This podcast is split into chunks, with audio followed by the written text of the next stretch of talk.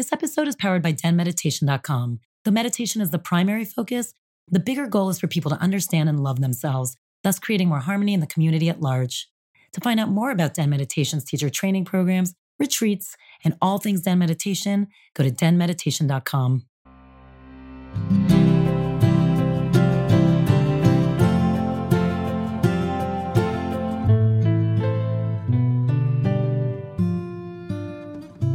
am so pleased to have Paul Selig back today. He's been on a few times. So I do recommend after you listen to this, if you've not listened to past or previous episodes, go for it because obviously we cover so much. He has now written 10 books. He is a channeler. He channels, and his guides, I say, are very prolific.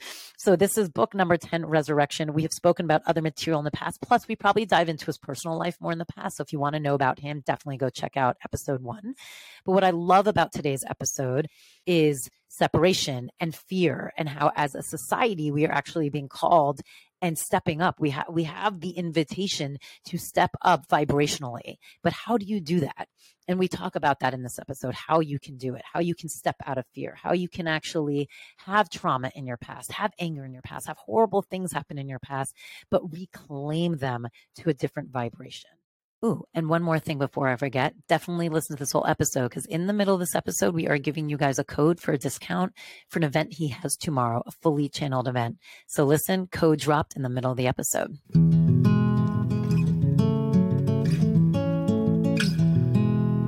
I love having you on, obviously. I love the the the pace of which you can put out books. I know it's channeled, I get it, is unbelievable. it's incredible, but the material is always so good. So nothing makes me happier than to have you on and to talk about everything that you're doing. Um, but I want to start like personally a little bit. We've been starting this season asking people one question using two words. If you could describe yourself in one word from five years ago, and then using one word as of today, what would those words be? Two words as I was five years ago, and well, one from five years ago and one from today, and maybe it's the same word. I mean, I would say I was hopeful five years ago, and now I'm relieved. I'm relieved. It's not the struggle that it used to be. Things have changed so much.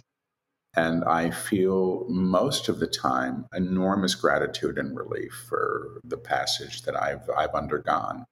Um, and a lot of it, I think, has been the work that's been coming through. I think I was a resistant student to it myself in some ways. My challenge has always been that I'm the one dictating the books. I mean, how does this, why is this happening through me? If you were doing it, I would have had an easier time right. with the material. But, um, but it took hold and I'm glad it did. So is that why? So when you use the word relief, is that because you feel like you've accepted your role a little bit more? I think that's part of it. You know, I I I was I've always been fascinated by this work. I didn't really choose it. I wasn't expecting it. But I've stuck with it and I've stayed with it because I find the whole process still somewhat baffling and, and extraordinary, you know, at the same time. And I suspect the relief is is that it's it's my life feels more integrated. You know, when the books first started coming, I was still teaching college. I'd been doing that for many, many, many years, and I was very reluctant to be known for for this work. You know, I initially had a website without my name or my photograph on it. You know, you had amazing. a password to, to find me if you wanted an appointment. And so I feel like some of it's just plain old integration, and some of it's, um, you know, have, having had the courage, I suspect, to step out of what I knew and what I counted on and who I thought I was supposed to be in the world to show up for what's actually here and and I'm I'm happy about it. I love that. And it's so interesting because that's a lot of what I feel like, you know, resurrection, like this book is about, which is kind of mm-hmm. about letting go of all those preconceived notions and things from the past mm-hmm. to step into who you are. So, did you find it's interesting talking about how your reluctance and now relief? Have you found the vibrations changing in you as you download it? Like, has the relationship with the channeling changed? Well, I mean, I'm always surprised every time they complete a book and I think Resurrection's the tenth. It's of, insane. Of yeah, and there's another one ready. You know that'll be out in the fall. Um, every time they complete a book, and this has really been the case since the very first book, I think, well, that's it. There's nothing else for them to say. And then there is, and it's coherent, and I'm surprised, but it's always sort of an up leveling and a deepening mm-hmm. of the understanding. The energy of each book is palpable. I mean, if you if you can, you know, it, it, it's, it'll rock you a bit. So there's always a process of integration after the book is channeled um, because the energy is running through the dictation. The first time I actually really read the book is when I'm doing the audio recordings because I have to sit in a chair and read the read the transcripts. And when I'm channeling, I retain maybe a third hmm. of what's coming through. But the energy I feel, and yeah, I do think it's um, my experience of life. I always feel is in most ways equivalent to to co-resonance, which is, you know, the consciousness you hold claims a reality that you move into accordance with, you know, higher and lower, and as they say, high, low, and in between. Mm-hmm. And so it's all opportunity. So yes, that has been my experience. So if you're if the first time you're reading it is while you're actually doing the audiobook, I find one of my favorite things that has nothing to do with the material.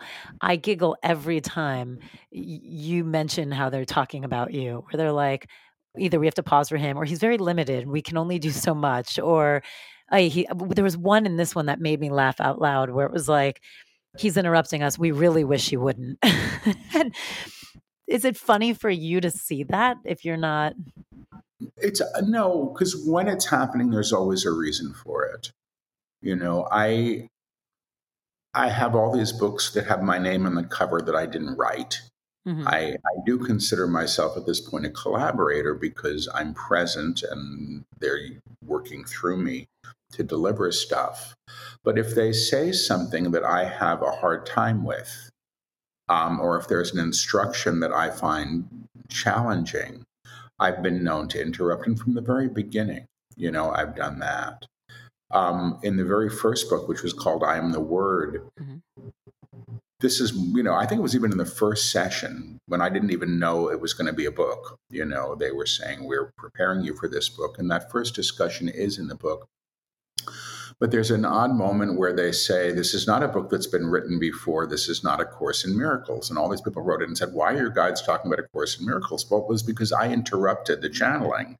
They said, This is not a book that's been written before. I said, Oh, what about a Course in Miracles? And they said, This is not that.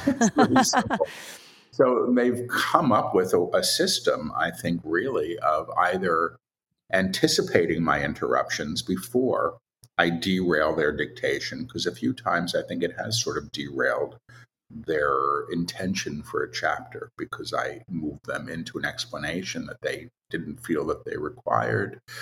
Um, and they're also pretty good about saying, you know, Paul is interrupting and and that allows me to continue with a level of comfort.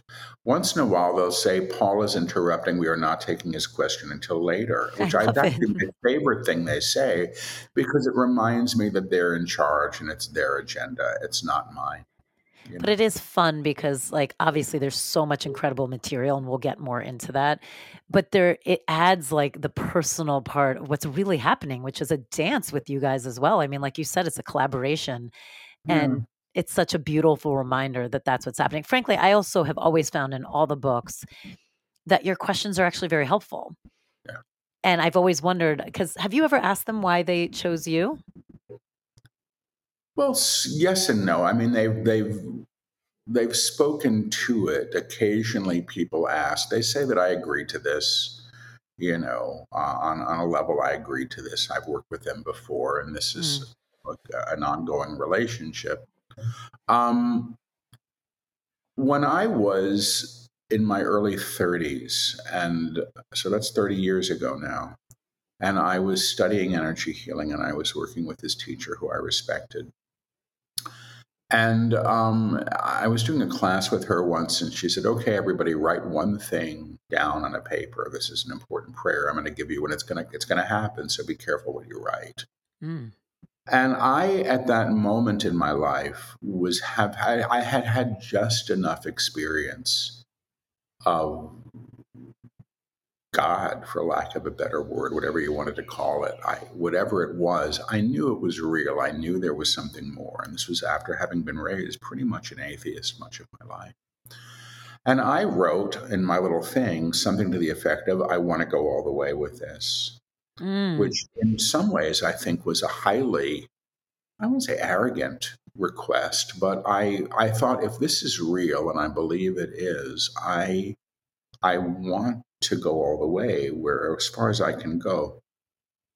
And sometimes I think in retrospect that the books are an answer to that prayer. It's a way mm. to go forward. You know, they say you become the doorway through these teachings. And what I was looking for in those days was the doorway. There was a point in one of the books where they said, you know, or wasn't even in a book, it was in a private session with somebody who was asking me questions for the guides because I can't always do it without somebody there.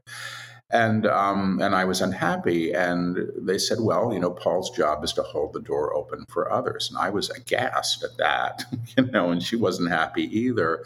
But then later, they invited me through the door, you know, and then they say, "You become the doorway. You all become the doorway to the higher octave through your presence and being." So why me? I guess I said yes finally, or maybe I asked. Um, I didn't ask to be a channel because I didn't really believe in it that much. I'm still somewhat cautious around some stuff that is called channeling. And mm-hmm. um, I think I tend to make a real distinction between inspiration and channeling. Um, and wishful thinking and inspiration, you know, and I think all of these things have places, but talk about that a little bit more the differentiation between that and channeling.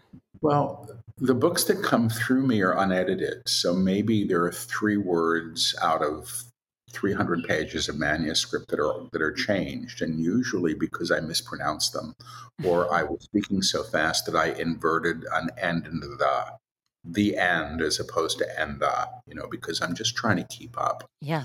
Um, once in a while, they'll use a word that I don't know. I know it's a word, but I don't know what it means, and I stumble.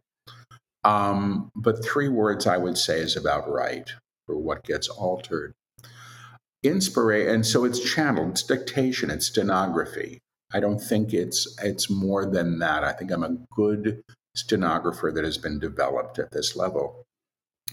When I'm reading psychically or when I'm working psychically, there's interpretation involved, which is different. So if I tune into you and I go, Mm-mm, and I go, boy, she feels angry, I'm interpreting what it feels like. And then I'm getting language to support an understanding of what's happening. So inspiration is incredible because all great art is inspired art, I believe, you know. And but the difference is I think inspiration allows you to go back and edit and craft you know um, and i don't do that and my feeling is you know it's not my book to edit it's right. not my it's not my teaching you know i'm not the teacher i don't pretend to be the teacher i can interpret the teachings better at this point than i used to be able to and that's just because there's been so so much of it um, but I don't want to show up and be the one with the answers personally. It's not my job. So when I work as an inspired uh, reader or psychic reader, whatever you want to call it, I'm relying my own memories, used my own experience. I'm I'm referencing through my common experience. The guides may rely on some of my history or experience that Paul will remember, or when Paul was young, he believed like that, but it's somewhat different. One is a struggle to find the language to explain something. When I'm channeling, that's just not the issue. All I do is dictate, you know. Did it ever feel intrusive? Like how you just said they might use your past or your history to be like, he can relate because of X, Y, and Z. Eh, eh, it, yes and no. I mean, I don't think I've ever felt like exposed. Well, may I? Yeah, I think I have felt exposed, but I haven't felt embarrassed. They're loving. They, you know, there's no humiliation. I have discovered over the years because I, you know, people think, wow, you're doing this all day long? I mean, if I can tune in, but if I'm hearing something that I don't want to hear, I'm going to turn the station. I don't want to listen to this. You know, if I'm doing the dishes, leave me alone. So it's not intrusive. It's free will is involved. They don't override my free will. Um, when I get support from them personally, it's usually in the present moment because they're they're pretty good with um, not supporting me and taking actions based in fear. So I will get counsel at that level, but I'm not getting the big stuff for myself. So when they have the opportunity to speak to me, and it's usually when I'm doing a book dictation or a public channeling, and there's something that they need to say to me, they will do it publicly because I'm the rule is I'm not going to shut them up because I can't. There's you know 500 people there, ah. and but it's it's never been terrible. There's one book that they channeled when I was really melting down through much of it. It was called Alchemy, mm. and I couldn't believe when that book was put together that it made sense. It's a really interesting and good book but it came when my world, my emotional and psychic world, were really being rocked. And they were supporting me through that mm. because, I mean, when you're like on the verge of tears and you have to sit down and channel, and they're going to address your stuff in some way. It was it was interesting and it was useful and hopefully helpful because it's really not a book that's about me or personal to me. Um, but again, I, I, don't think they've ever I've never felt shamed by them, certainly, and I've never heard them do that to anybody else. I mean, it's so interesting because, you know, one of the things, and we'll get into the material, one of the things they talk about in this book also is just, you know, the idea of even just praying a little bit more and talking, you know, mm-hmm. starting mm-hmm. your morning with a connection to just knowing there's more. So, you know, they use the word God a lot.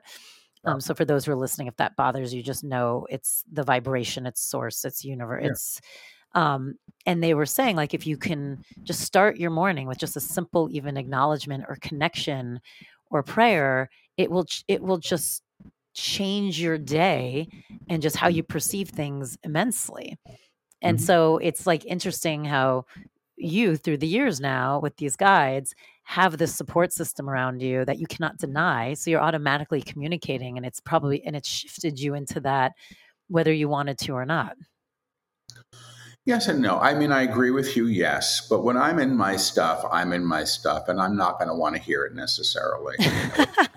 it's like your parents. You're like, you don't know.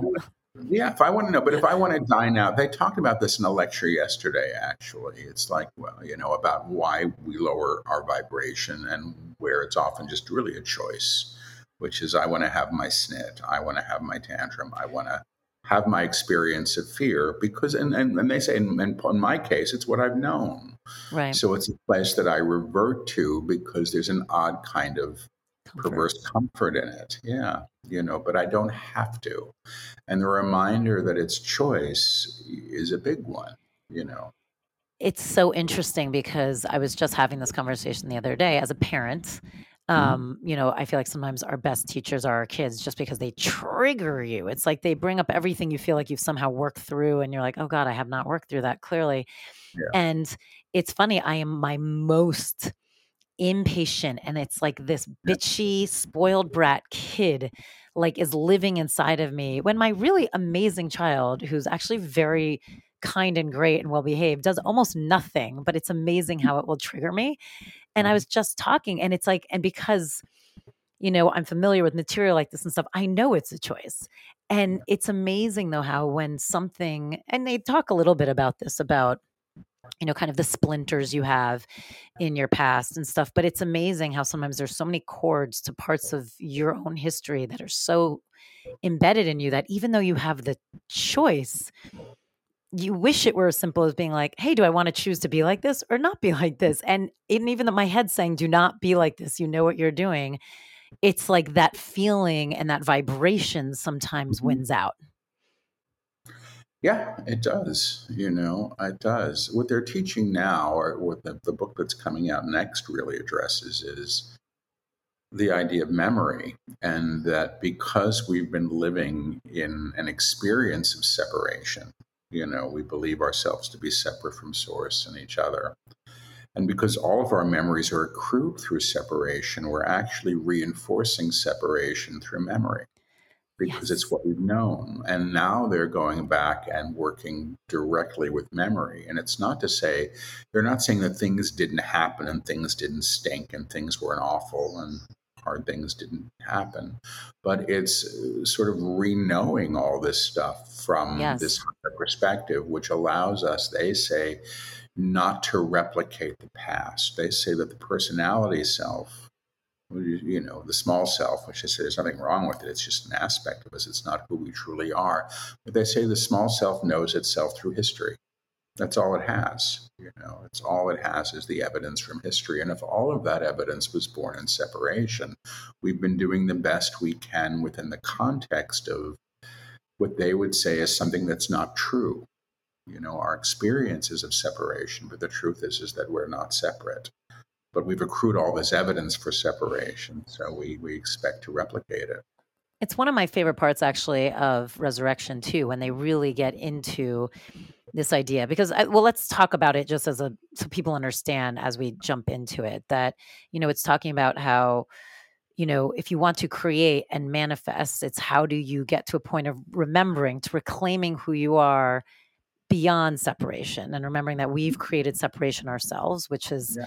ultimately created fear and mm-hmm. we have to kind of remember that we were all like you're just saying one and part of source in order to kind of reclaim ourselves fully and elevate our vibration so that we can you know create from that place um, what i find fascinating there's two things and we'll jump into it because i really love when they go into kind of reclaiming yourself and your past and you know kind of if you get if you can live in that higher vibration how you can clear things because i really do want to get into that but 1st mm-hmm. one of the things they say right off the bat is and i think it's because it's the entry to these new teachings is this is happening collectively. As a species you have now chosen that you're willing to see beyond. You're willing to actually see that you're beyond separation and you're willing to actually start making this journey um, kind of to this higher vibration.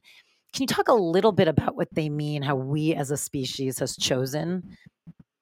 I mean, they've been saying it for a couple of years now, and I was um, a little surprised and quite relieved when I started hearing this. But they said, you know, they said that it's the, it seems to be the equivalent of a collective soul, you know, the, mm-hmm. the, the, soul of the species or the agreement of the high, at, at a much higher level, that we're going to make it, we're going to survive. And part of what I've been told is, you know, we've had the means to blow ourselves up you know, which we didn't used to have, but we have it now. You know, this idea. They say that you can build a bigger bomb and the in the pretext that it's going to keep you safe is ridiculous because eventually they go off.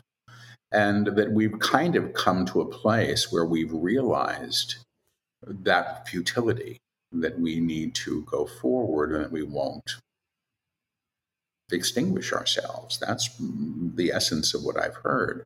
But that this passage is deeply uncomfortable because it really does require us moving beyond an investment in separation, an investment in who is right and who is wrong, and all of the, you know, the stuff that we've created over time. That it's a challenge. I mean, they've said it's four generations before we begin to have this other experience, yeah, in a visible sense. Which I found interesting. I didn't know this, but I said that to some friends. You know, I had some people visiting who were bemoaning the fate of the world and thinking it's, it's all foregone. We're all going to be. And these aren't people that were into my work at all. They're just doing their own thing. And um, they said, "Well, what do your guides say, Paul?" And I said, "I told them about the, the four generations, and you know, they both said, "Oh my God, that's like Moses." Leading mm. the Jews out for 40 years. It took them 40 years to forget that they had been slaves. It took 40 years to forget. And maybe in this case, it's to forget the investment in separation that has been so, so definitive, I think, for almost all of us. And that's what I thought was fascinating is when they were pointing out because look, in a broad scope, I think a lot of people and most people probably listening to this podcast are like, I get it, I get it. We're all one, we're all from the same source. But when they really got into it, you're like, oh shit. Like you realize how ingrained you are in the separation. So to the point when they were saying things like, even when you think you know what's right, like, you know, even when you think you know what justice is or what's right or wrong, just by deciding that you alone are being part of separation, like just the injustice of it all. And that, you know, even if you feel like you're doing the right thing and you're stepping above, or my favorite was when they got into like, you may say i would you know if the rule if you wouldn't if if nobody would catch you would you kill someone or if it was okay to kill someone would you or if mm-hmm. you knew that there was you wouldn't go to jail and nothing would be wrong would you steal and they were mm-hmm. saying, like, of course you want to say no, because I know better and I wouldn't. And they were saying, but that alone is separation because you're pretending that you are better than the opposite version of doing that. And you're not actually reclaiming your entire self, which is the possibility of doing all of it. Mm-hmm. And that's when I was like, wow, the work is deep. Like it's harder than I think people realize because it's so intrinsically wound within us. Well, I, have always said there's nothing convenient about these teachings. It's why I'm probably not going to be traveling on cruise ships, you know. work. But it's, you know, I don't know. I, I, you know, there are places in my life where I'm going, why don't I have a partner? Why don't I have this? But pretty much every area that I've allowed to to go has worked out really well now. And I've stopped operating in some ways from this place of demanding how things should be because my idea of how things should be are based in inherited ideas of what it means to be this or that, what it means to be successful, what it means to be happy, you know, and and it's a different way of operating than I I knew. One of the things, and it's a simple thing, they teach some simple, simple, simple stuff that, that's easy to enact they say, who you damn and what you damn damns you back. And that's just a teaching of co resonance. That's all that is, you know. It's like who you put in darkness calls you to that darkness, or what you put in darkness calls you to the darkness. Basically, you can't be the light and hold another in darkness. And they've said again and again, and often to me, because I can get on my high horse, you know, they say, you know, self righteousness is always the small self. Mm. And then I go, oh, brother, okay. Now, that doesn't mean that I have to agree with other people's behavior or action or beliefs. I don't. But the moment I'm intent on making myself right at the cost of somebody else being wrong, I'm back in the soup. You know, and, and it's not a happy place to be. The convenience of being right doesn't last for very long. You know, finally, it's about how we show up in the world and how we, I expect, treat everybody. I mean, they said in this book, what was it? You might remember, maybe not. Like, you were right, like maybe 5% of the time or something. They were like, you're actually never right, is what they were saying, right? I remember the exact line. Uh, it's, it's, something like that, yeah.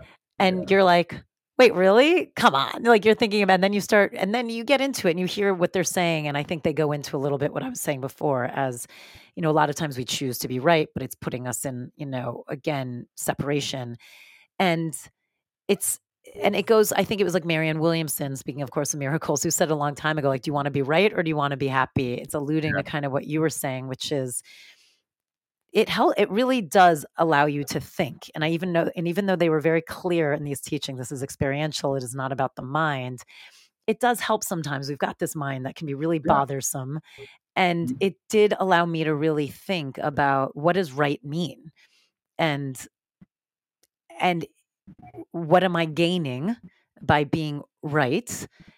And even when I think, like you were saying, it's like a high horse thing, or I feel like it's even a morality or an ethical thing, like what does that mean? And it begs a lot of questions, but it mm-hmm. really it gets you thinking.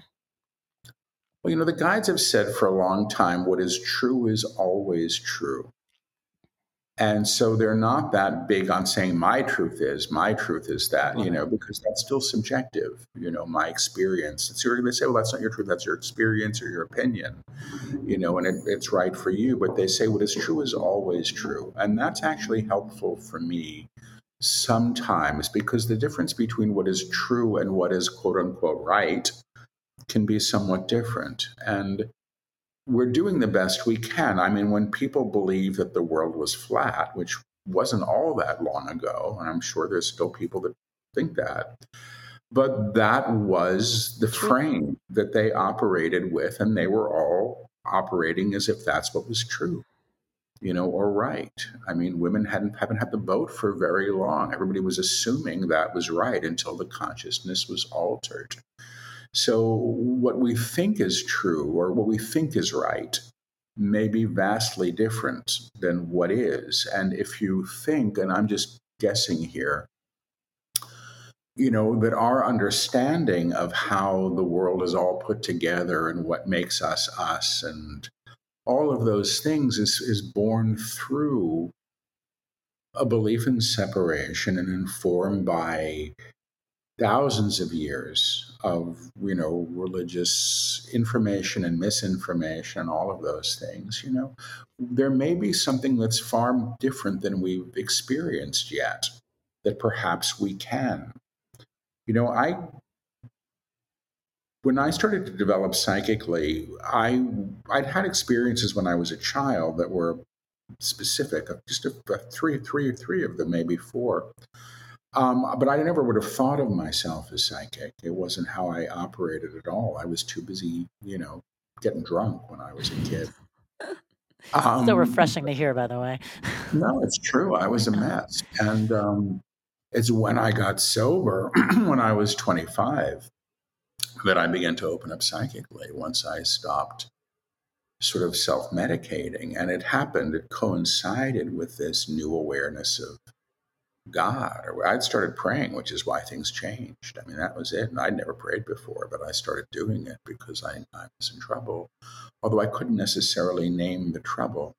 But when the psychic stuff started, I didn't have context for it. It's not that I was frightened, I just didn't have context. It wasn't supposed to be available to me, you know? And I went to people, I said, Why am I seeing these lights around people? And why am I feeling in my body what's going on with the person sitting next to me on the subway you know i mean what's happening.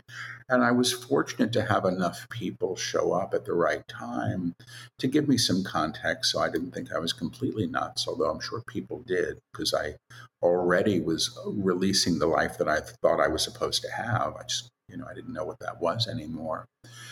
So you know i think that there's so much more that we don't know mm-hmm. you know, that we all have capacity for. I really do think that's true. I don't know if we have to run around trying to find it. I think that we can lift our consciousness, our vibration to a level where those things become apparent because they exist. You know, we're the ones in some ways obstructing our experience of the divine. I mean, exactly. I feel like it's interesting when you talk about that lifting your vibration, it's almost like that gives you the view. It's like you can't yeah, see it from down here. Um, yeah. I mean, it is, it's so interesting because they, you know, you keep talking about like letting go of this part of me. And that's a big part of this book too, is being okay. Tra- oh, there's, there's your dog. Really? Yeah. Being okay, transforming and being, you know, okay it's funny because you started saying you can in the beginning of the conversation you were saying when you read these books there you can feel the vibration yeah. this one they I felt them in all of them when I've read them. There was mm-hmm. something about this one that like I literally the whole time was like mm-hmm. and then when I would take pauses to like since obviously I'm not with you, but when I mm-hmm. would take pauses to like read the parts that were kind of like their I don't know a way to say it prayers like mantras how would you describe what those claim they call them claims of truth claims of truth and so I would take the time it was like it was crazy how strong it was. I was like, "Oh my god, the, this book is on fire! it's amazing." Um, and the, you know, part of it, one of it, is when they you talk about how you can, you know, look at all these things in your past because, as you were talking about, it's not that your past doesn't happen, and we can't pretend our past don't happen and even collectively we can't pretend the Mm-hmm. past didn't happen like the wars or the famines or you know covid at one point when we look backwards um, and so it's like but how can we not let that vibration of what it was that fear or that separation of what it became continue being who we are today and continue creating and living from that vibration and i Mhm. love how through that truth that they gave us and it was behold i make all things new Yeah. Yeah. and you were saying there's simple things that to me was crazy this idea of kind of being able to you have to kind of raise that vibration and then be able to hold yourself in its entirely and say like basically from this point on it's new the, the past exists but the vibrations are not what's driving me forward Mhm. i found that so powerful Well, it's a trippy claim, you know. They, I, I've noticed over the years that they'll often use a claim of truth or mention an idea that they will later unpack in fullness. And behold, I make all things new is one of them. I don't know if they're done unpacking it, but it's an alchemical claim. And it's they say it's not the personality self that does this. It's what they call the monad or the true self or the God within that does this. And so you move to a level of, of acclimation to that vibration. And it's really, they're saying it's done through presence and being. Mm, As you show up, I mean, it's basically like this what the light shines upon is what the light encounters. You know, it's not trying to illumine, it's just doing its thing. And what they say is, you know, if, if this is a teaching that's very much about co resonance, if you're operating at this level and what you encounter lifts what you encounter to you, they're saying that this is really how a world is made new. You know, it's less through the work of our hands than we would like to think. It's primarily, I think, done through consciousness and then action follows at that point. I mean, they've always said about their books, these aren't self help books. You know, that's not what they are, but they're they're teachings on transformation that are vibrational, that are supporting the change that they're speaking to through the equivalency, their relationship with the readers, because they say they sponsor the readers when they work with the texts. I feel like that's why I love these so much because I self help books are hard for me, but I always resonate with your your channel texts. Um, so when they're talking about reclaiming, kind of, they're basically saying like reclaiming your past, being able to shift the vibration of the past, reclaim the words, reclaim the history. You know, and I thought a lot about how, you know, certain cultures have taken certain words or things that have had a kind of very negative effect and reclaimed it. But it's Mhm. almost like you have to go the full way. Um, and they were saying, like, don't let the history, you have to kind of let the history go and move forward. And what it brought up to me tangibly, what's happening in society, and tell me if you feel like what their thoughts are on this. It's like, okay, well, that's fascinating because some of the things happening that a lot of us are holding tightly onto is, you know, when people don't want certain histories being taught. And mm-hmm. it feels very negative because it feels like we're not honoring.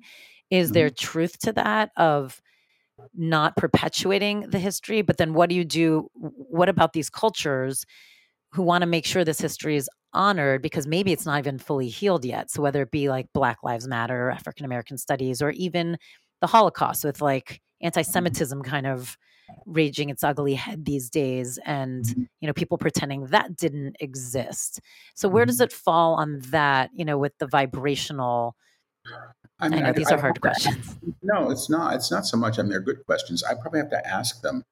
They they do address this. I know they address this in the Book of Innocence, and the one that's coming out next year. And I don't remember what they said, but at the time I went, "Oh, brother, this might be a hard one to swallow." But what are you going to do? It's how it came out. So uh, what they have said again and again is that it's not about pretending that things didn't happen. It's about how we hold things. I think in consciousness.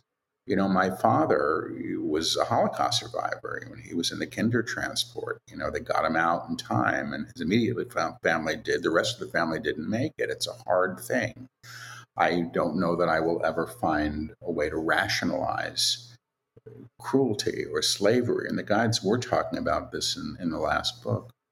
Um, but they do talk about, I think it's the idea of who is seeing, who is remembering. And I, I don't know. I mean, memory is useful. It's necessary, you know. It, it, but this is what they say. You know, you can learn that it's not safe to pick up the hot frying pan, you know, um, without burning yourself. That there are ways to learn and to comprehend without experiencing pain or buying into fear. So I don't know how to answer that. I could try to ask them now, but I don't. We'd probably be here for 45 minutes with me, you know, whispering and repeating, which is how I, I channel. They're saying the idea of history must be understood as idea as idea. You're not denying what happened. You are not denying what happened. What is behind it, but what is being reknown is the idea behind it, what created slavery, or what created slavery, what created what call the Holocaust, what created what you call the Holocaust, which was murder, which was murder and divisive and divisive and about property and about property in many ways. In many ways, when you understand, when you understand that the action of fear, that the action of fear is to create more fear, is to create more fear, and fear operates well through division. And fear operates well through division. You will no longer be party to it. You will no longer be party to it when you stop dividing yourselves. When you stop dividing yourselves, when you realize the inherent divinity, all when you realize the inherent divinity in all how you perceive the world, how you perceive your world, and also understand the idea of history, and also understand the idea of history, because all history really is an idea, because all history really is is an idea will become available to you, will become available to you, and you will learn more and you will learn more at that stage. At that stage, you can even believe, then you can even believe, period, in their same period. Hmm. It's it's interesting, and you're right. It is tough, but it's it's how can you? It goes back to like how can you take that broader perspective? Well, you know, they talk about the upper room in this in all these books. Mm-hmm. And they all they say is the upper room is the level of vibration above the common field. It's the next octave. They say everything is in music, everything is in tone. And what they're doing is they're transposing us or the energetic system to be able to operate in the higher octave. And they say in the higher octave, fear actually isn't present it doesn't express there. And when they do workshops and they lift people to the upper room, they'll often say, "What what are you what are you frightened of?" People look around like nothing. Right. It's not there. They have to go back downstairs, go back down to the lower to have that experience. And I suspect what they what they're saying is that from the higher vantage point, you can reclaim everything. You can re-know or re-see. Because everything finally is idea you know, I mean, that's the crazy thing. Our idea of what is or what was or what should be, these are ideas. And when they're not being informed by fear, I think our level of comprehension shifts and we're no longer entrenched in replicating the old, if that makes any sense. Yeah, and it, it, it totally makes sense. And I think it goes back to what you said earlier, which it's also it's who is creating the idea then. So it's from what vibration is it being created. So if you're on that higher vibration, looking at it, you know, recreating what the idea is versus the lower vibration, it's two very different things. Yeah, they are. And we buy into the lower and then we, we amplify it, you know. Um, I mean, it's hard. You know, I'm not, you know, I'm not immune. I have my bias, you know, I, you know, there, there are things that I would like to see gone in the world in ways that we treat one another that I wish were gone and no longer operative. Um, but I do understand that how I hold anything in consciousness contributes to the form of what is. And that's interesting, you know. It's it goes back to the simple idea: what you put in darkness calls you to that darkness, which is vibrational accord. And then we end up contributing to the very thing that we say we don't want to see. What you damn damns you back in other words. When they say, what you bless blesses you in return, they're pretty clear about what that means. It's not like what you hear after a mass shooting, well, blessings and prayers, as if it's a, dismissal. You know, um, they say when you bless something, you're bringing the presence of Source upon where it has been denied. You're reclaiming the inherent divinity where it has been denied. their books state again and again and again that the only real challenge humanity is facing is what they call the denial of the divine, which plays out through fear and separation. And all of those things in famine and racism, homophobia, all this stuff is all fear, you know, in one way or another. And it's hard to get out of because through that separation, it plays in that lower vibration, which is constantly convincing us that separation exactly. exists. Yeah, yeah so exactly. it's right. So you're in this cycle, and it, it's really hard to elevate out of it. It was also interesting because they were saying how you know fear replicates itself yeah. so it's almost as if like you're thinking of it in like scientific terms. It's like this virus grows faster than the other one. The other one's strong really yeah. strong and can overtake it all but like it, this proliferates. What they've said though also I mean, because um, they say fear operates like that. The action of fear is to claim more fear. They say look at any choice you ever made in your life that was chosen in fear see what it got you. More than likely you're going to see you got more fear and that the, the, so fear has its own trajectory. But they say fear isn't wise. Fear doesn't ascend. Fear stays basically stays static. It stays at that level. So the way to address this is to lift beyond fear, and then they say you can lift it. You can reclaim what was put in darkness you can reclaim the event, the person, and that's a re-knowing. What they're talking about now, which gets a little too trippy for me, is how mm-hmm. this impacts matter, because they're saying it actually does. It's not platitude. You know, it's yep. that if you're holding something in, in high consciousness, you're actually altering it. You're lifting it to its true nature. Because I literally not, just got chills through my whole body when you said that. Yeah you're not denying mm. the inherent divine. So they say all things are of God, you know, finally. You know, um, they say you can't make anything holy, but you can deny the divine in anything. And say that again. You can make or you can't make. You can't make anything holy. It already is, but you can deny the inherent divinity in anyone or anything, and that simply means the fact that this is how they explain it. They say there is one note sung in the entire universe. That's they call that, you know, source. Sometimes they call it the word, which they call the action of the creator.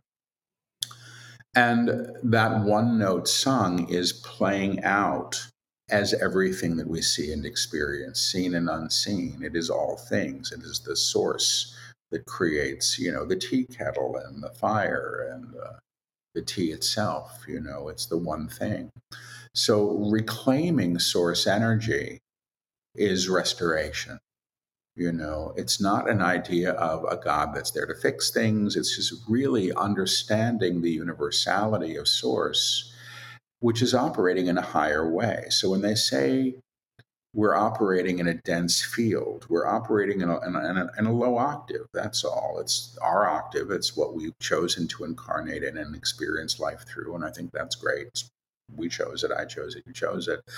But that, you know, we also have availability to operate in the higher, and that's what they're teaching us. And really, if you think of it as, as transposition, it gets easier. Right. They're saying any song can be sung in a higher octave. That's all. You know, and they're just lifting us that way and then any technically the whole thing can be elevated is what you're saying Absolutely and right. the new That's teachings So obviously, you're realizing Paul is incredible, right? Um, so if you happen to be listening to this on our premiere day, if you were listening to this on the Friday when this episode comes out, tomorrow, yes, tomorrow in Los Angeles, he is doing a workshop. The whole thing is channeled. He will be channeling, so it's incredible. So Saturday, February 4th from 10 to 4. So go to the link in the description, click on it, use the code DEN, capital D E N, and you will get $25 off to this event. He's amazing. Go, run. If you can do it, do it.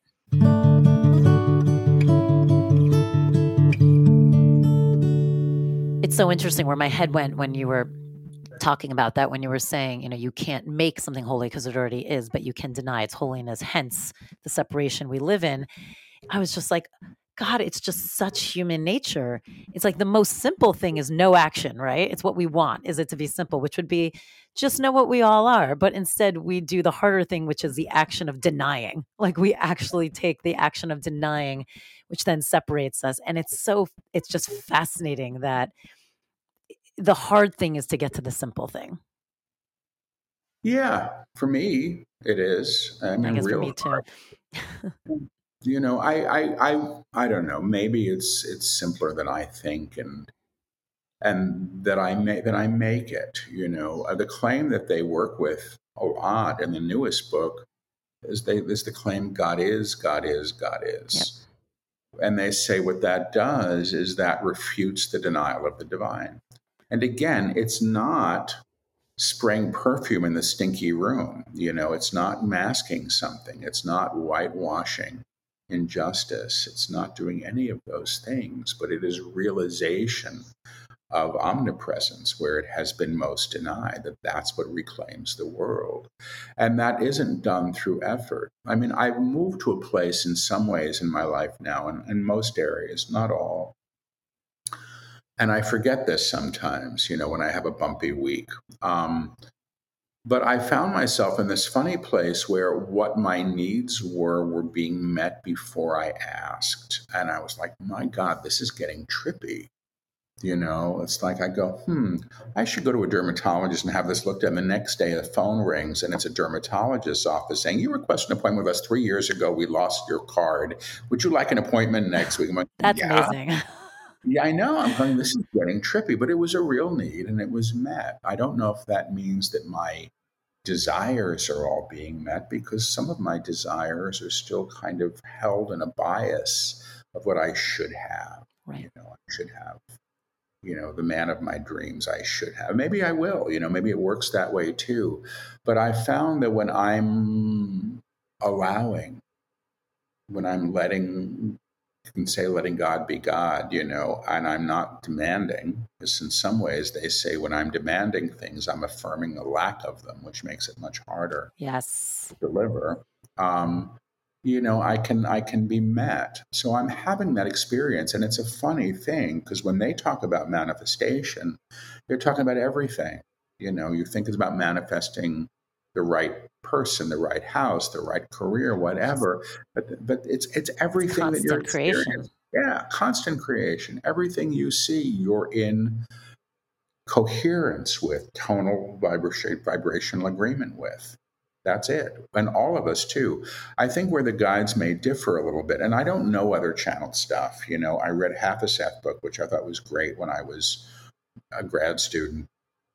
Um, but I don't seek out other work. You know, it's most, most it's either laziness on my part or just trying to keep it clean so that I'm not there's no zeitgeist, and, I think in what they're talking about. I don't think they've ever talked about. I don't think they've ever talked about the fifth dimension through me, but maybe that's what the upper room is. I don't know. I was going to ask you, is that how other people refer to it? Like, but keep it going. Be, but it's it becomes jargon and language. They don't speak about science because they say, or they don't use the language of science. They use the language of music because they say, so, you know, our language, our science is going to be outdated so rapidly you know what we think things are and how mm. they're put together is going to be is going to be altered. But I was saying something else that you asked. But I was on a tangent. I forget what I was talking about. Well, we were talking about kind of when you ask for things and the purity of yeah. like how you ask for them, and then and then yeah. we talked about what we were. I was like, and then we moved.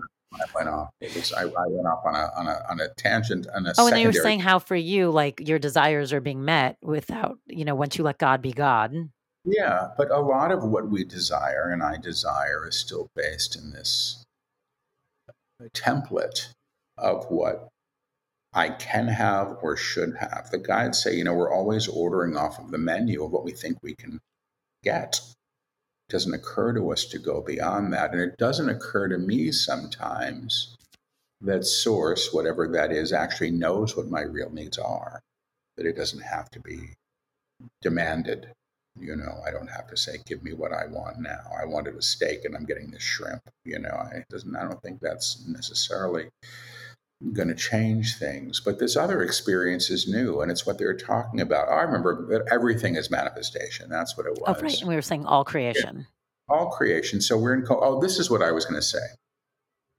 So some of the New Age stuff says, you know, you're the only one creating. So why did you create your cancer? Well, I'm no, please, I don't know that I go there.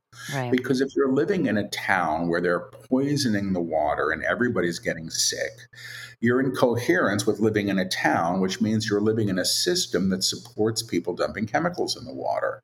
So there's another thing. There's collective agreement too. Mm-hmm. And we're also party to collective agreement, which is you know, we call a tree a tree, and our idea of the color blue is blue, you know, and we, we're, we're codifying reality through common language, common field. And when they work and they teach, they're actually working with a kind of restoration to source energy, which actually goes beyond language.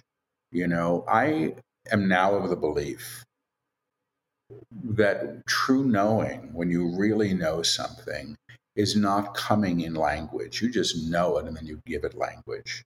Claircognizance, we, we attach language to things. But when I've known things in the past, I've just known them. It's not been an intellectual knowing at all.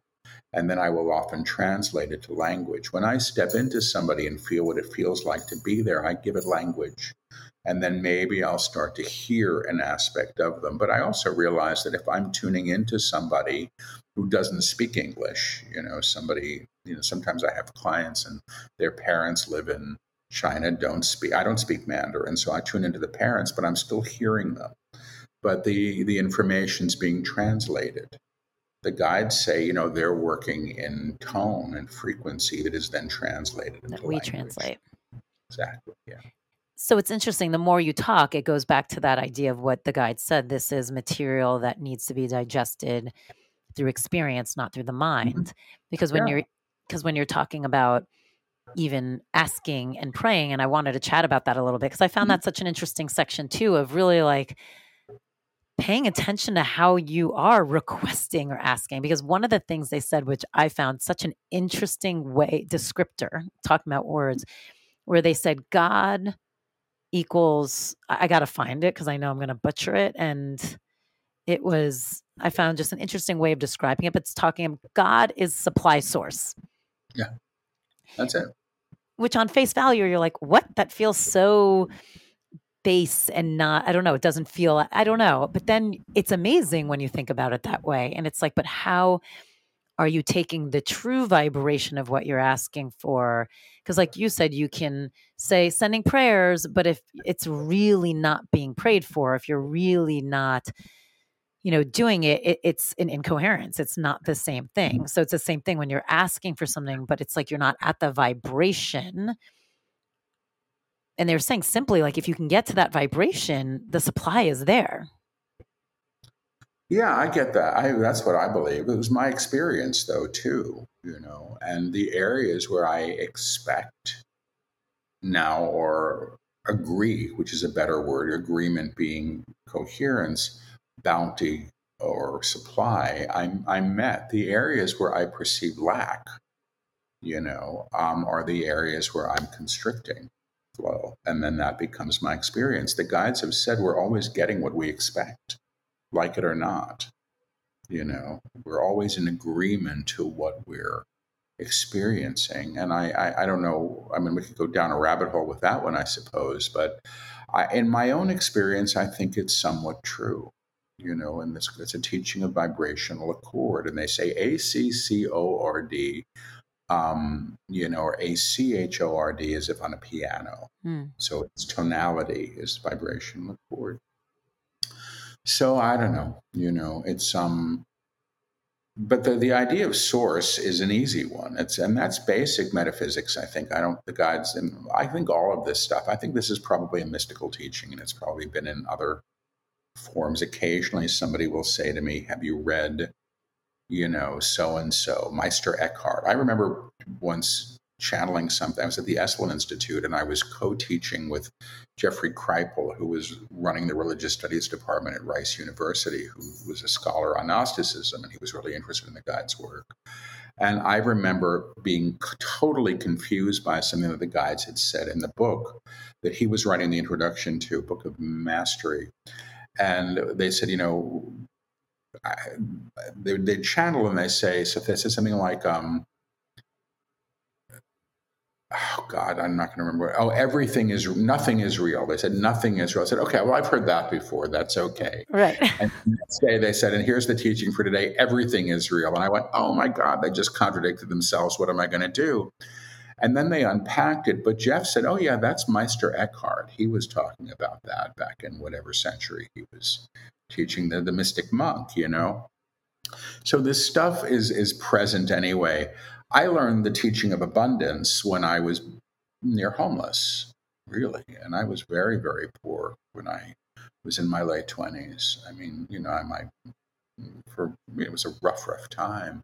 But I learned the teachings of abundance. Um, and they took, and it took time, but they took. And I think you do build these things into consciousness. And I remember, you know, you know, I, I, mean, I remember thinking at one point, you know, that I, Louise Hay, you know, the, the teacher used to say, bless your bills. Mm-hmm. And who wants to bless their bills? But you're not blessing the bills, you're blessing your ability to pay them. You're blessing that you're in flow with that. And my old therapist, Hurricane Harriet, way back when, she used to say, God is source, God is source. And she was a tough broad with smoked 120 cigarettes, you know, and had like a blonde, bleach, bleach blonde hair. She was great. but she was a tough broad, but she had she had a spiritual side that was fierce, which I really admired and and benefited from. And I was seeing her when I probably had 45 cents to my name. I think I paid 30 bucks a session for therapy, you know, back then. So, and I, but I learned that one, you know, and then it, your experience begins to change. But I often think we don't know that we're allowed. And I think there's a difference hmm. between. The personality self feeling entitled, I should have the best table in the restaurant, don't they know who I am, which is self serving, to and the difference between, you know, you have a right to be, you were born, you have a right to be, and this idea that I believe in that nobody's better than anybody else which is again a, a, cultural construct of how we give value to people based on things that are basically transitory. People love you when you're doing well. They don't love you so well when you're not. I used to say know? that in my old business because when I worked in entertainment, our jobs were so transitory. Yeah. And people would always be like, Ooh, how are you excited about this job? I'm like, it's a rented chair. Like, it's a rented yeah. chair. And to pretend it's not is foolish.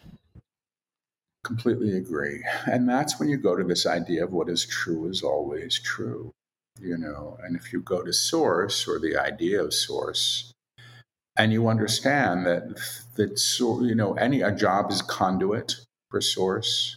If you think that your your relationship is the source of your love, you may be in for some tremendous pain. But you may experience love through the relationship, but it's not the source of it.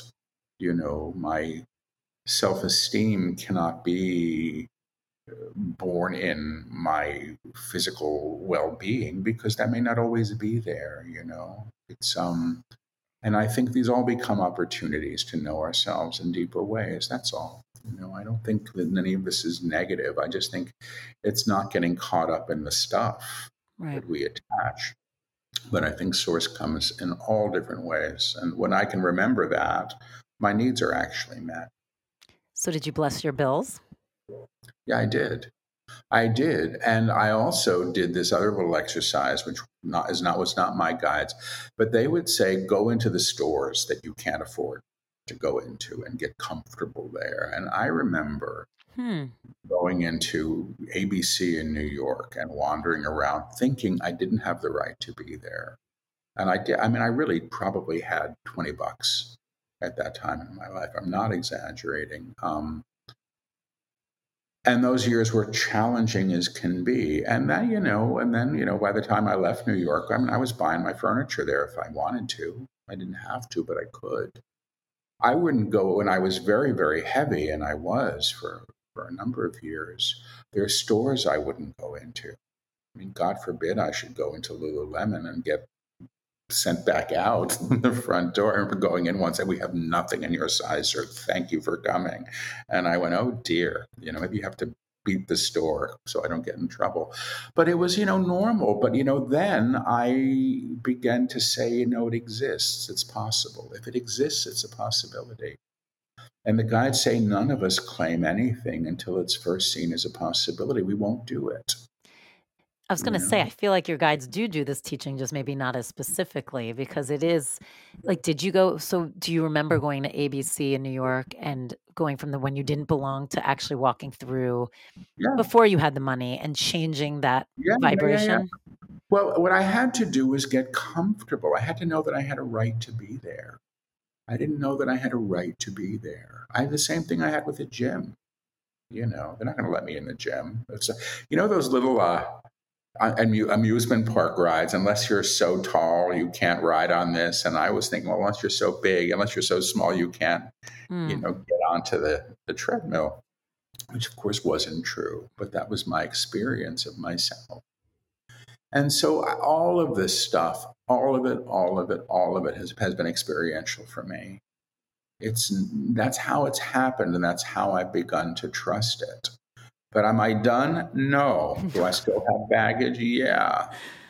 But I think it's less than it used to be.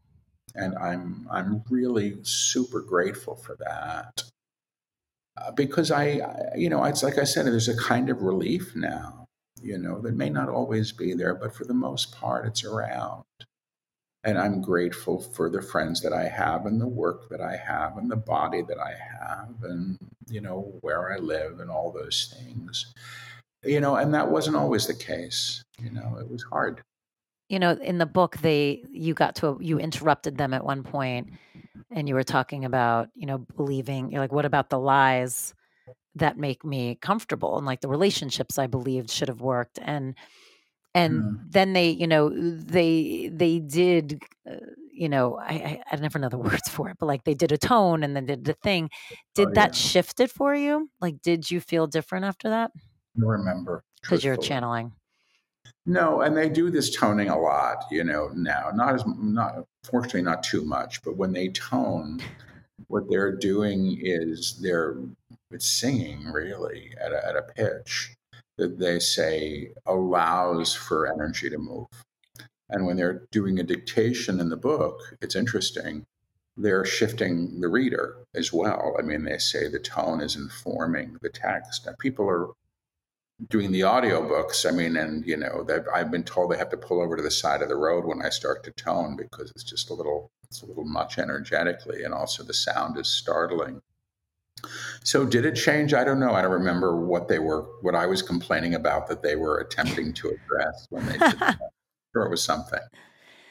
do you remember they were also saying there was like an activity you guys did of looking in the mirror and they said look at what you they're like take a moment and was it real i couldn't tell if you guys were really doing it or going back you don't even remember I don't remember, but if if if it's in the book, I wasn't doing it because I, when I'm channeling, I most of the book was done. I believe this is Resurrection. It was done in front of live audiences. right no no um, yeah they ask questions So I wouldn't have been before a mirror. I would have been in a chair with my eyes closed. What's the guide's advice? I'm curious because they say they're right off the bat early in the book. It says you must never be the arbiter of who learns what and what they should learn. And so, reading that as a parent, I'm like, th- I grapple with this all the time with the work I do because I'm like, okay, if you're really listening to these, to all of anything, technically you should just kind of let your kids just just run wild in a weird way. You're like, it's just, and it's like, but yet you're trying. I don't know. It's like, what is the balance as a parent that obviously you want them to have their own life and make their own mistakes and like, you know, make their own choices. But They've no. They basically had. They've said that if you have someone in your care and you're responsible for their well-being, you need to hold that responsibility. You know that that they have said. So I don't think they're necessarily talking about how you raise your kids. Um, I, I think that there can be a tendency in spiritual culture for people to say, this is what you should be doing and this is what you should know because this is who I am. And I uh, am not comfortable with that. You know, the guides don't tell me what to do.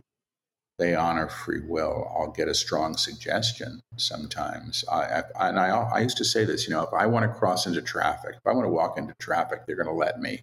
If I if I ask and I say, is this a time to good time to cross the street? I probably will hear not wise, which means I'm not going to like what happens. If I do it, it's going to be hard. And I tend to listen to that stuff. Um, and I'm appreciative of it. But I, I, you know, I, they don't tell me what to do. They show up when it's agreed to that this is going to happen and they're going to teach. And that's the arrangement. And I believe that they're supporting me in ways that I don't know and see.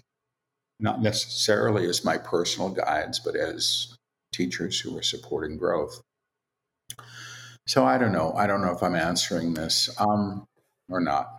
No, but I get your point, which I agree full heartedly. Is like there's no one way to do anything, and mm-hmm. I mean, again, and they start the book kind of saying that too with this collective shift of it's also you know any structure that has that hierarchy that you were referring to, whether it be religion or anything like that's what is going to start shifting because there is no hierarchy, like you were saying, no one person is better than the other. And they alluded even to like, I mean, I kind of wrote down like the guru complex. That's been my big thing. I always say in religion, like. I mean, in spirituality, like walk the other way. If someone's telling you, I have the answers, and if you do this, mm-hmm. your life is better. And if you don't, you're fucked. Like, I'm always yeah. like, run.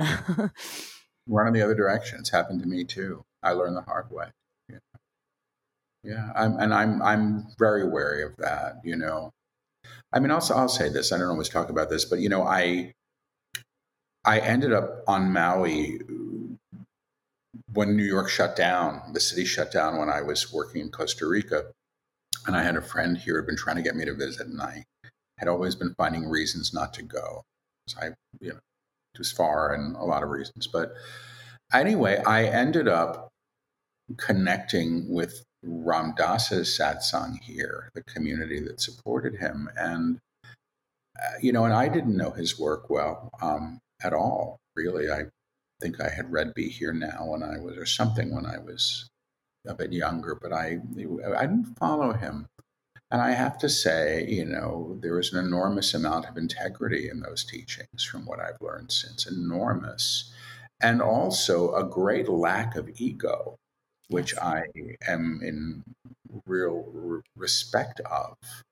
And I am highly, highly cautious around sort of the parade of, you know, look at me energy in spirituality, which is, and maybe I'm just an old guy now and I'm a curmudgeon. And when I was, you know, 25 and bought my first crystal or whatever it was, you know, it was like, oh my God, magic. You know, I was exciting and, you know, and, and eventually I think we settle into an awareness.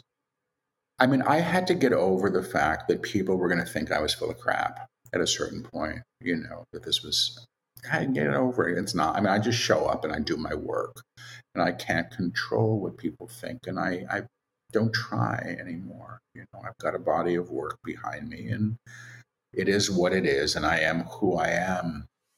But I don't want followers. You know, that's not the purpose of the teaching. The guide's teaching ultimately is to bring people back to their own self inherent divinity. Yeah, that's it. I was going to say, how do you deal with the opposite? Not the, you know, believing in you, but how do you do deal with the people who feel like you have all the answers? I don't. I don't want the projection.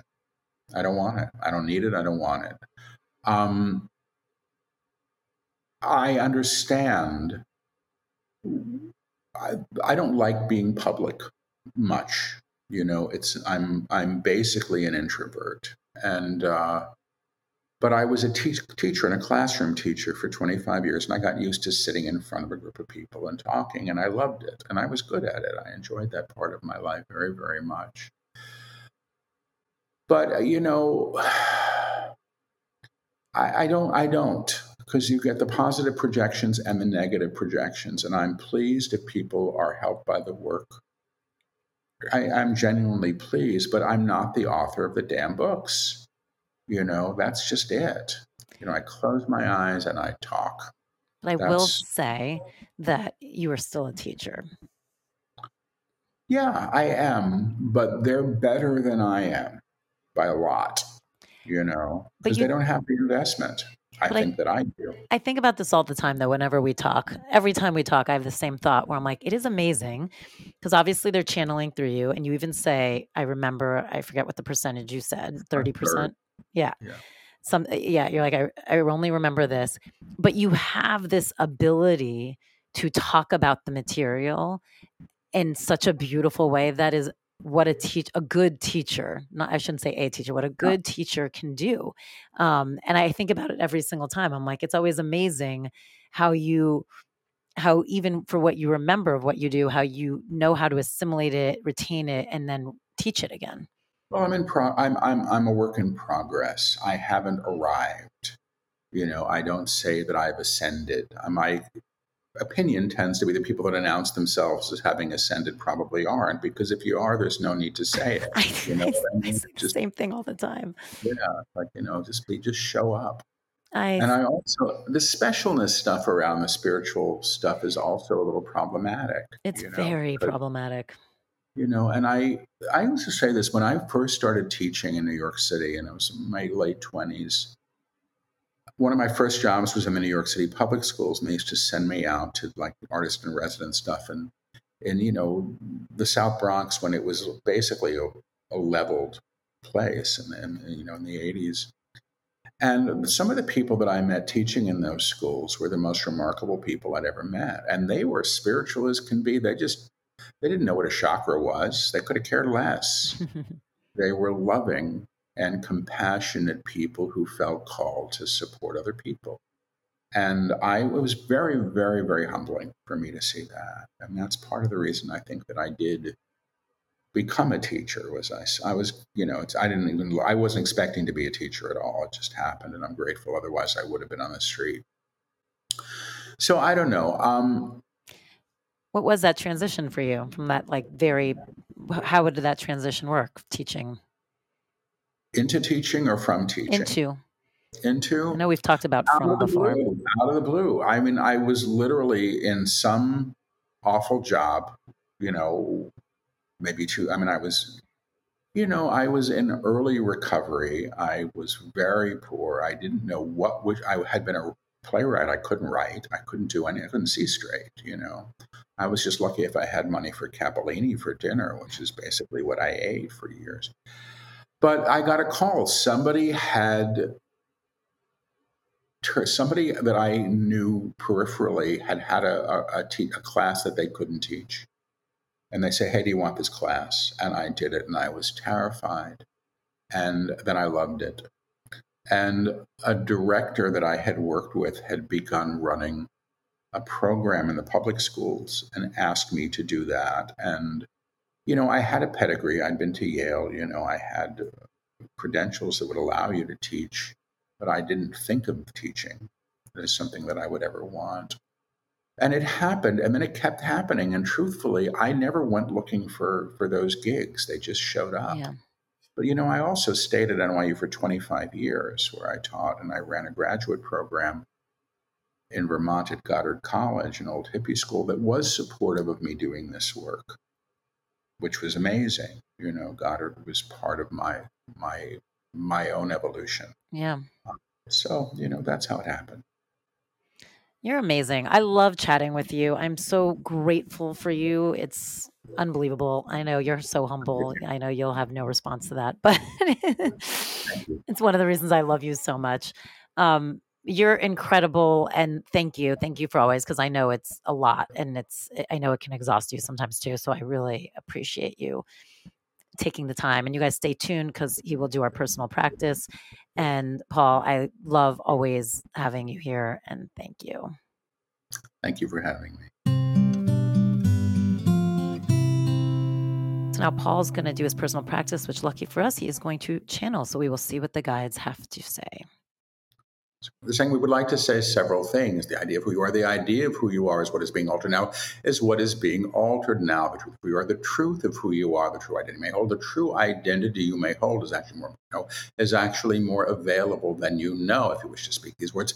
If you wish to speak these words, they serve as attunements, they serve as attunements to a higher level, to a higher level of consciousness. If you can imagine yourself as a radio, if you can imagine yourself as a radio, always in broadcast, always in broadcast, where you play a higher station, they are teaching you how to play a higher station through intonation, through intonation and spoken word and spoken word. Now, when you speak these words, now when you speak these words, you are speaking as yourself, you are speaking as the true self, or the aspect that knows the true, or the aspect of you that knows them to be true. The identity hold, a small self. The identity you hold as a small self has ways of identifying yourself, has ways of identifying herself. I am a this or that. I am a this or that. I appear as this or that. I appear as this or that. The true self is the eternal self. The true self is the eternal self that abides in what we call the upper room, that abides in what we call the upper room, or the manifest divine, or the manifest divine that can be experienced, that can be experienced while you hold a body in form, while you hold a body in form, in form, the realization of this body, the realization of this body, or the altered state of expression, or the altered state of expression claims a new world into being, claims a new world into being, because the divine is manifest you because the divine, as manifest through you, is an agreement to all things of itself, is an agreement to all things as itself, as itself. In other words, yes. In other words, yes, God sees God, God sees God, or knows God, or knows God in all it experiences, in all it experiences, because finally all things must be of God, because finally all things must be of God, or nothing can be at all, or nothing can be at all. The spoken phrases the spoken phrases or invocations are invocations and attunements and attunements. You are claiming truth by saying them. You are claiming truth by saying be attuned to the word. We will again begin with the attunement to the word as the, as the energy of the creator in action. In action. You may say this if you wish. You may say this if you wish. I am word through my body. Word, I am word. I am word through my vibration. Word, I am word. I am word through my knowing of myself as word. Word, I am word. And I can say this wish. And now you may say these words if you wish. I know who I am in truth. I know what I am in truth. I know how I serve in truth. I am free. I am free. I am free. The.